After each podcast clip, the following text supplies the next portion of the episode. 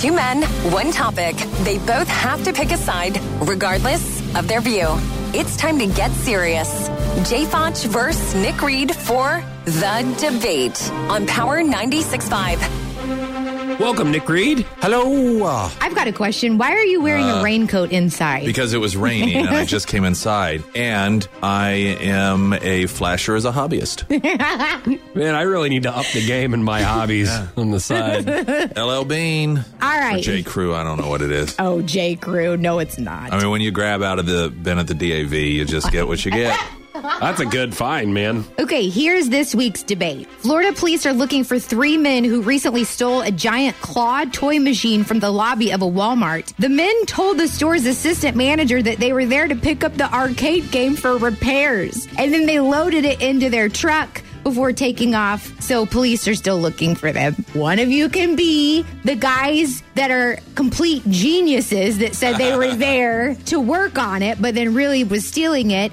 And then the other one can be the Walmart employee that they fooled into stealing this claw machine right before their very eyes. Okay, I'll be the Walmart people and you can be the thieves. Okay. This is so much fun. How dare you? All I'm trying to do is manage the Walmart. I've got all my supplies ready for the spring, so I've got this outside facility that I need to worry about dirt, plants, mulch, and other weed and feed products that you guys are going to alter my mind back into the front of the store where my my focus is there. Now we also have our clothing department and other departments that I need to manage, and here you run interference and say, "Hey, we got to work on this claw machine," and I say, "Well, I don't, e- I didn't even know that you were here to work on the claw machine, so I had to make a phone call to corporate. Then they had to make a phone call to our promotions department, then promotions, promotions for Walmart, and then they had to call our our ad people, our ad agency, and they didn't know anything about it. And then they had to call our, our other vendors around and say, everybody's calling, nobody can give me the answer. So I say, hey, fine, go ahead and take the claw machine. I don't know any better.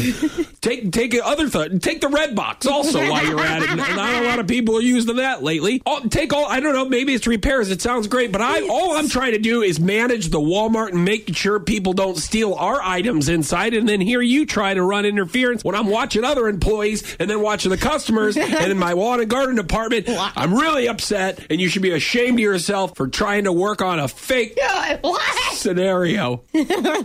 First of all, you owe me a giant thank you uh, for pointing out your your loss prevention is lacking just a little. I I stole a. I told you I'm taking this giant machine, carried it out, and you let me do it. So a huge you're welcome. Secondly, you know how many children crawl into these things and get locked in there every year? Probably more than die falling off their bicycles. So the way I look at it, I did more of a community service than people that give away bicycle helmets to kids. Thirdly, I spent last Saturday, 2 a.m., after a bottle and a half of cold duck champagne with my new girlfriend, dropping in about $123 trying to get that big stuffed uh, dice for her. So the way I look at it is I bought this machine. I was just coming to pick it up. That's right. I'm going to take it straight to her sister's house. Oh my Because after meeting her, I realized she was hotter. Foch and Sarah on Power 96.5. Hit them up on their socials and listen to their podcast at power965.com or on iTunes.